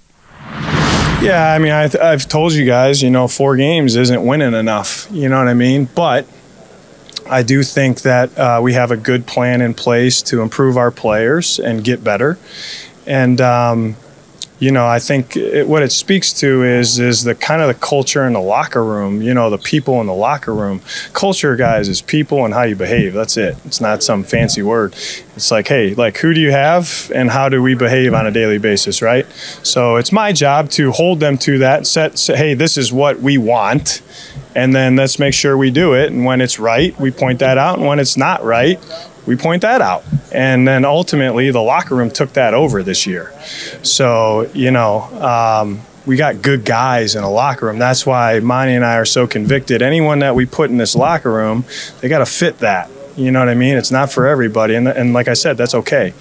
Um, it's what we value as an organization, you know, that piece to player acquisition. Um, I just feel like that's if you have enough of those guys, you, you you'll win. I want to tread lightly because I've never once heard a coach say in a press conference, "Well, we have a we had a lot of bad guys last year, and luckily we've been able to get rid of a lot of the bad guys." You, you don't hear that, so of course he's going to say we have a lot of good guys. But the one thing that if you're a Cardinals fan, you're really going to want to latch on to, if it was true, is Jonathan Gannon saying we pointed out where where you you're acting the way we want. We pointed out where you're not being held accountable, and then the locker room took that over. That's that's a huge statement. If coaches aren't coaching leadership anymore, they can actually coach people. You coach improvement and you coach scheme. Everything changes. Bill Belichick, one of the reasons why he's the greatest coach of all time is A, yes, he had the greatest quarterback of all time. That makes every coach good. But he's such a brilliant mind that if he doesn't have to worry about policing the locker room, if everybody's falling in line because Tom Brady says this is how we do it here, then you just have the football mind of Bill Belichick not having to build culture anymore. You lose Tom Brady, and it doesn't matter how brilliant Bill Belichick is. Now he's trying to build culture and trying to win games. And we saw how ugly that got and how quickly it got that way. So that's important. Let's go to the other side, the front office side. Monti Ossenfort talking. Tell me if you think he dodged this question or if you think it's just totally fair. I just give you the question first. And it is Do you look at Michael Wilson and say that's a legitimate WR1, a wide receiver one? Yeah, you know, I you know, I think everybody starts putting labels on guys like number one this, number one that. I think Michael Wilson is a very talented receiver, and I think he showed that last year. He made a ton of plays for us um, as a receiver, uh, run after the catch, catching the ball in contested situations. Um, an underrated part of Mike's game is uh, his blocking ability, which is important in our run game. And so, you know, I'm not going to put a label on Mike. All I know is that I'm glad Mike's on our team, and he's a good player, and he's only going to continue to get better. And we're we're looking forward to having him moving him to 2020. Political answer, because here's why. If I ask you the question, do you think Larry Fitzgerald's a wide receiver one? I mean, if you allow me to go to an extreme, what's he gonna? Is he really even gonna answer the question? What? Really? No. Uh, we're looking to replace him. Next question. You know, I mean, that that's kind of the ridiculousness you would get as an answer. So when somebody asks and you do the dance, hey, I don't care about labels. We're doing this. We're doing this. This is just something to monitor. If somebody ever asks, is this guy a QB1, an RB1, and he gushes about him, that's interesting. Do I think Michael Wilson is is a wide receiver one? I think that's that's that's too much of a stretch for me. But that doesn't mean he can't be. I'm just not going to stand on the table for it. But I do want him. You know, I, I would have a very similar answer. I would dance. I would dance on that. But I do want him. I think they crushed that draft pick, and especially it, when you talk about the value. This was interesting. Ossenfort was asked about how COVID and the extra years of eligibility have affected the draft. And he he I I love deep answers like this. Yeah, no, I think I think we're still feeling the effects of that. You know, I think um, you know really that. T- what, what I've at least my- in my opinion, what I've seen is that has affected the later rounds of the draft, and certainly undrafted free agency. And I think the other part that affects that is when you combine that with um, the NIL that's hitting college football. Um, you know, it's more attractive for players that may not be first, second, third, fourth round draft picks to stay in school. So when you add in the ability for guys to stay in school an extra year with the COVID year, along with it's more attractive financially for players to stay in, I think it's really hampered the depth of the draft, specifically when you get to that last day, and then certainly undrafted free agency.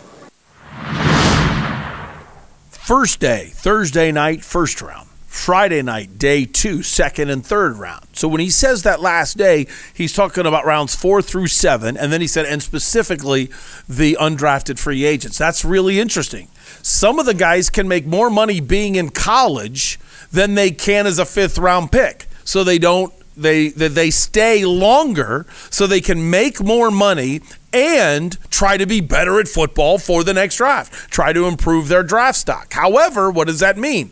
The better players are 23, 24 years old as opposed to the special guys that used to be 21, so you have a player at a younger age. So you hope they hit their prime at a, a, a little bit better point while you've got them. It's it's I thought that was a pretty deep answer, and it's interesting on how COVID and now NIL is affecting the draft. And I, I think he's proven absolutely right. But what you'll hope for is higher football IQ players because they've played longer when they get to the NFL. Uh, the next one, I couldn't help but laugh when you hear this. I'm thinking of Steve Keim the whole time I was hearing Monti Ossenfort answer this question. See if you have the same thought I do. He was simply asked about Zaven Collins and the fact that the decision is coming up soon on whether or not you're going to pick up his fifth year option. Yeah. So Zaven, I thought Zaven had a good year for us last year. You know, we did. We went through a transition with him just positionally. Um, got back to some things that he did in Tulsa coming out of uh, college, and so you know, I thought Zaven made a lot of great strides throughout the season. Was out there for us a lot of snaps, um, played the whole year, and you know, I think with him as with all of our players, I think we're gonna we expect to see a jump from year one to year two. Um, his comfort level, um, just getting more used to the position. Um, you know, in terms of the fifth year option, and we got some time on that, and we're to continue to figure that out here as we go. We got a couple months to figure that out, and that that again, it's a part of the bigger discussion as it goes to building our roster, just the roster construction, not only for 2024 but 2025. So you know, we'll work through that, but certainly excited that we have Zaven. Zaven, I thought again made great strides last year, um, and we're excited. I think he's going to make another step this year. That's mostly a bold faced lie, but not a total lie. But let me get, I love this topic, okay? So here's the breakdown, breakdown, breakdown. Number one, don't you laugh at Steve Keim, okay? Draft, draft Reddick, move him to a different position. Draft Zaven Collins, move him to a different position. Draft Isaiah Simmons, move him to a different position. Then be shocked they don't play very well. And what what is Monti Austin? Even though he wasn't talking about any other player, what did he say? Well, we moved Zaven back to what he did at, at at Tulsa. He felt a lot more comfortable. He had a much better year. Oh, hey, that's kind of a great idea, Steve Keim. If you're going to draft somebody like in the fifth round and you want to experiment with them in a better position, go ahead. You don't draft first round guys and then screw with them like that. Then they're not first round talent. You haven't seen them do what you're asking them to do if it's in the first round. So you just took a first round pick. Why? It's just dumb. Dumb drafting on Steve Keim's. But here's why I say that's a lie. Are you really going into the fifth year option decision not knowing what you're going to do? Really? Now, if you don't know what that means, it's part of the CBA. So you draft a guy. I think that would be the 2021. Do you mind if I cheat? I think it's the 2021 draft. Um, I don't see it. In, in, uh, yes, I was right. Okay, I got lucky. So you draft a guy in 2021. Then you watch him play for three years 21, 22, 23. As they enter their fourth year, you have to tell the guy whether or not you are going to bring them on and keep them for the fourth, for their fifth year. However, the fifth year has tiers based on how often you play and what accolades you got. So Zaven Collins has no real accolades and not enough playing time. So he's called a basic player. That means at some point between now and May 2nd, you have to decide if you're going to pay Zaven Collins about 13, 14 million dollars a year for him to be your linebacker, not in 24 in 2025. Are you going to pick it up or are you going to allow him to be a free agent? Come on. You're going to pay him 14 million on a 1-year contract to play linebacker? Yeah, and you don't get to watch this year and make that decision. You've got until the end of April to make that decision. You tell me that they haven't made that decision. Get real. Now, the reason why I said 95% of a lie, maybe they don't sign the free agents they want. Maybe this draft and free agency doesn't go the way they want, and Zaven becomes an inexpensive option for 2025. But again, you don't get to watch him in 2024 and decide to pick up his fifth year option. You've got to decide before year four if you want to pay the guy for year five. I'm going to say that's a lie. I'm going to say they've already decided they're not going to pick up his fifth year option. He still plays for you in 2024. You can still franchise him. You can still re sign him after 2024. But you're you're saying to the world, we're going to allow you to become a free agent. And if he has a great year, guess what he's going to do? Go test free agency first. If he has a bad year, you've made the right decision by not uh, picking up his fifth year option. I'm just calling out the lie of, oh, we've got plenty of time to make that decision. We're not going to. They've, they've made the decision uh, more than likely. All right, the last one. I like this because of the running back position. How does this work? What do you see from running backs? Why aren't they getting paid? Why are Saquon Barkleys of the world out there? Why why aren't why aren't running backs making the bank they think they should?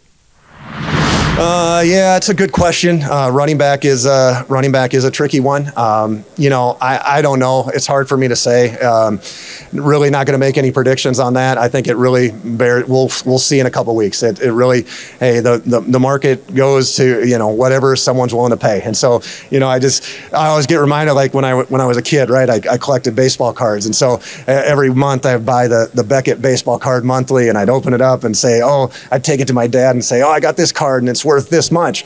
And my dad's response is like, no, it's worth whatever somebody's willing to pay you for it. And so, you know, unfortunately, that's a little bit what the free agency market is, whether it's running backs or any position. So it's really got to kind of wait and see how the market bears out. All right, here's one of those gener- generational questions, Izzy. I, I have to know this, even though I pretty much know the answer. Monti Ossenfort said the value is whatever anybody's willing to pay you for it because he used to open up the Beckett and tell his dad, look how much this is worth. Izzy, when he said that, do you have any idea what the Beckett is? No clue whatsoever. okay, now listen. When I'm a kid, I had a life, played tons of baseball, went to the batting cages, loved doing that, played outdoor baseball, outdoor base, played baseball with my neighbor all the time, one on one with a tennis ball. I rode my bike to the pool, but not to swim, to play shirts and skins, pick up basketball. Man, I did all kinds of stuff as a kid, but I would lay out my baseball cards about once a month and I would buy baseball cards like once a week and then I would line them up and then I would pull out my Beckett, and it was a magazine that told you how much individual baseball cards were worth. Your baseball card had a year, a manufacturer, and an individualized number. And you would look up the number from the whole stack of Topps and the, your stack of Bennett's and your stack of Fleers and your stack of Upper Decks, and you'd look and see how much is this card worth. Up, oh, this card's now gone up, so you move that card into the different packaging and you moved your cards around. I did it once a month, all the time. I now like Monti Ossenfort a lot. I got to admit that. Is it geeky? Yeah, as I look back, absolutely it is. But I wasn't a Dungeons and Dragons kind of guy. I wasn't fantasy stuff. I wasn't a comic book guy. This was, look how much money I'm getting. And my dad would look at it and says, that doesn't look like money. And I just kept thinking it was money. That's what I looked at. And then what happens? The steroid era hit. None of those guys got into the Hall of Fame. So my Barry Bonds uh, rookie went from two hundred dollars to probably it's worth about forty bucks. That's that's insane because I, I still see people collecting cars to this day, but I've never heard of a Beckett before. Like, oh yeah, yeah, it was a big deal. It- because now every magazine in the world's online. I bet Right. there's something there now online. But man, I would buy a Beckett instead, which is dumb thinking about it. Why didn't I buy the baseball cards? Why didn't I buy more cards? The Beckett doesn't go up in value, but I wanted to know the value, so I bought the Beckett. I, I loved I loved the Beckett. Loved the Beckett. Uh, how much time do I got? I got you know what? Let's let's cram in some hoops. Give me Hurley one if you could. The reason why I like this, this is sentimental. Bobby Hurley Jr. is going to have senior night tonight. Bobby Hurley Jr. So, what does the dad think about going through senior night tonight? Here's Bobby Hurley. Yeah, I mean, he's really grown up here, little guy when we first started, and just uh, know, big supporter, obviously, uh, always around practice, games, uh, very invested, and uh, and now it's come full circle. He's you know really been a great teammate. Really, uh, it's fun to have the exchanges we're able to have in practice, where I could pull him aside and say something to him about something bad that might have just happened, or or something good, and to be able to share those moments with him the last couple of years have been uh, it's been just so rewarding for me, and uh, so proud of him and the and the man that, that he's become, and uh, so it's something to be definitely. Uh, it's gonna be very, very emotional uh, to to to see Bobby walk uh, through uh, out to, out to half court. That's gonna be that's gonna be a tough moment. it's not it's one of those things where I, I'm interested to see how the media and fans react to tonight. And the reason why I say this is Bobby Hurley's an emotional dude. It's going to get to him. And then it's like, okay, turn around and coach. I'm not saying they're going to do well. I I think the ASU is going to get run out of the gym again. However, having said that, I don't blame Bobby Hurley's emotions of senior night. I blame all the other things of Bobby Hurley going into this game, not adopting different things. We, we've talked about this for uh, you know ad nauseum. But one thing I will protect him from is if somebody tries, oh, he's too distracted on senior night. No, he's not. They're just not very good, and you face a lot better. And Bobby Hurley's done a bad job this year. There's other reasons why you get blitzkrieged, and it has nothing to do with senior night. You pick this game up, you drop it three weeks ago. Guess what? They get blitzkrieged. Okay, it doesn't matter that it's senior night. That's my opinion on that. It's time for the main event getting underway, so let's get a sneak peek into what's going on as Dale Hellestrae is getting ready and in some in some other place. Uh, who knows what Dale does? And Steve McCullum, the driver of the main event, is already sitting down at his studio getting ready. What's on your mind, Steve? I've been getting ready since 4:30 this morning, Gamer. baby. Gamer. I know. Uh, that's sickening. It's sickening. I don't know how you do it, Doug. I don't know how you do it. it's a little strange. It is. it is. It is a little strange, especially last night. Last night was. Uh, I'm now. It's now bad when I nap too long because then I have to stay up later. Now I just I should be taking like 30 minute naps, and I went for three hours yesterday, and then now that's yeah, with everything going on uh, with me around here, I hit a wall yesterday. I bet. I was I out bet. of it, and it's like, oh crap! It's only Tuesday, and I hit that wall. All right. For those of you that don't know, Izzy and Steve McCullum are just doubling up. Izzy gets here at four in the morning and then does a one o'clock sh- in the afternoon show, iOS. Steve has picked up being the headliner of our business channel Well, and now. doing a new business show to the point that you've got a potential wardrobe malfunction going on in your office every day, Yes. getting ready for the business show. Yeah, well, that and uh, just being ready for the business show. Yeah. uh, it's one of those things. I mean, uh, you know, technical problems and things. Like, it's been fun so far, but we're trying to develop this show and That's get it up and running. So like every day's changed. So you know, it's like every day we have a little meeting afterwards. It's like, all right, we got to adjust this. We got to do this. I had a technical problem yesterday that kind of cracked me up. That uh, hopefully nobody at home would notice, but uh, it was kind of funny for me to go through. And uh, you know, it's just uh, it's been a fun time so far. That's Yeah. awesome. Well, for those of you that are the Unplugged Army, you've heard me talk forever about WTSM sports and, and, and what we're trying to do on the sports side that Steve's obviously a major, major part of. But even if you join the live uh, level, even if you come in at the basic level, even if you come in at the premium level, the business channel is included in that. So now you get something extra. So it's just one more reason to join us here at WTSM TV to get involved with that.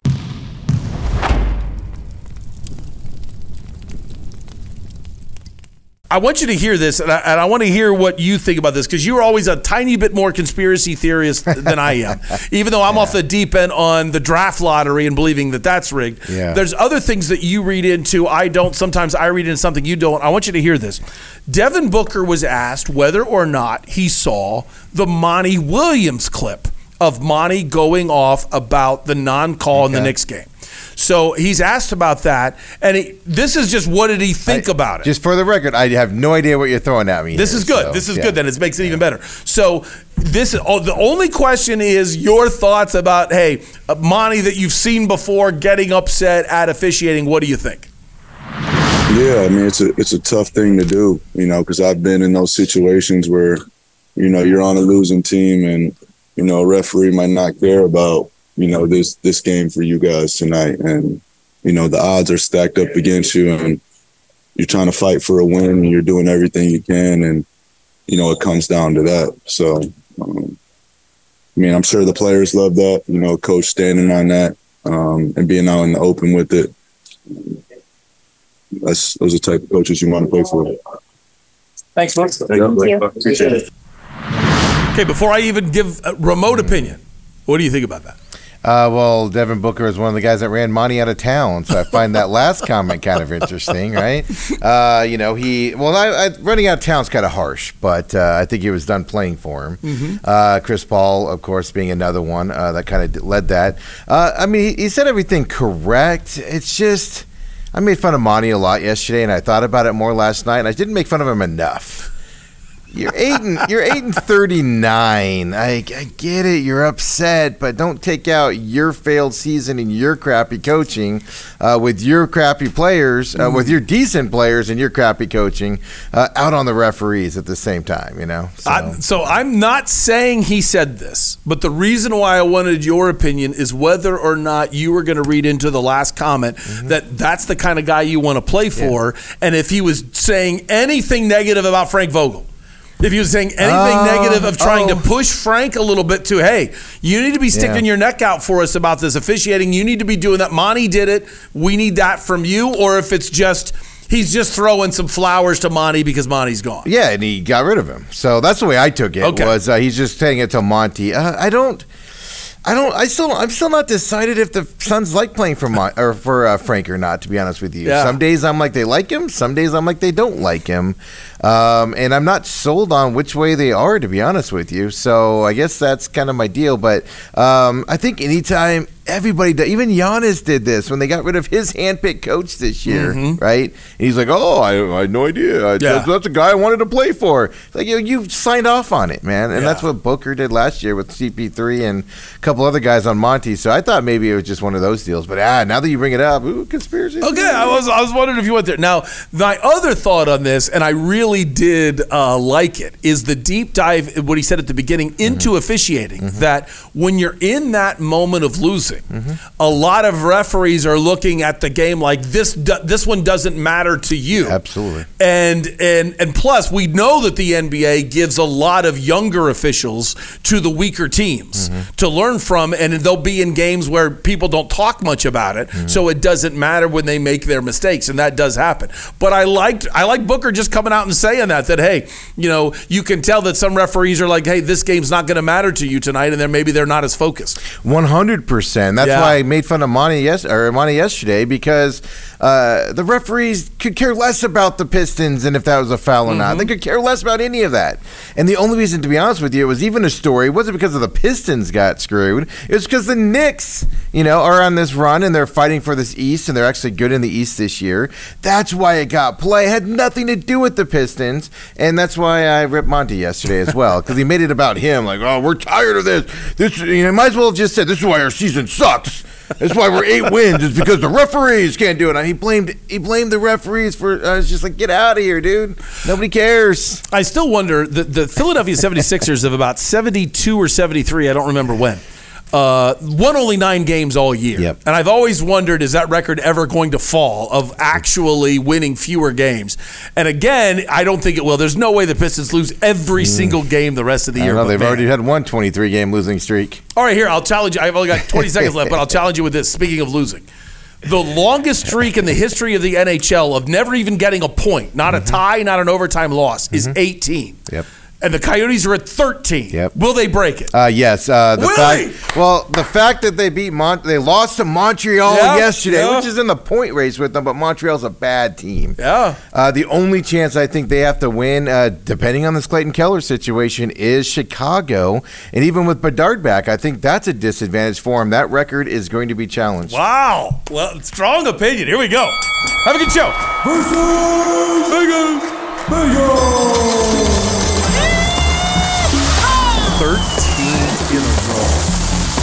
By the way, post game, André Tourigny said he's proud of the guys. They're playing hard. we do have, you know what? We do have to give the Coyotes something. They did something very special yesterday. They played the whole first five minutes without giving up a goal. Now, they gave one up in eight minutes, but at least we got through the first five. More importantly, we got through the first minute. So hey, maybe maybe the Coyotes are getting a little better. It took them eight minutes to be scored upon in in yesterday's game.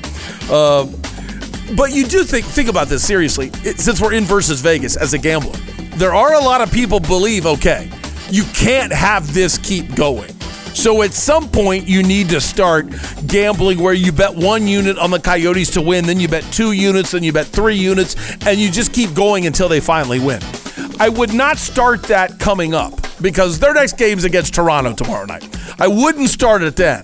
But maybe up against Ottawa and leading up to like what Steve just mentioned, the, the Chicago game, I think I would start betting on the Coyotes first game in Ottawa and then just double down each time and just pray that the Coyotes don't lose 30 straight games. And you'll eventually win some money, I would think.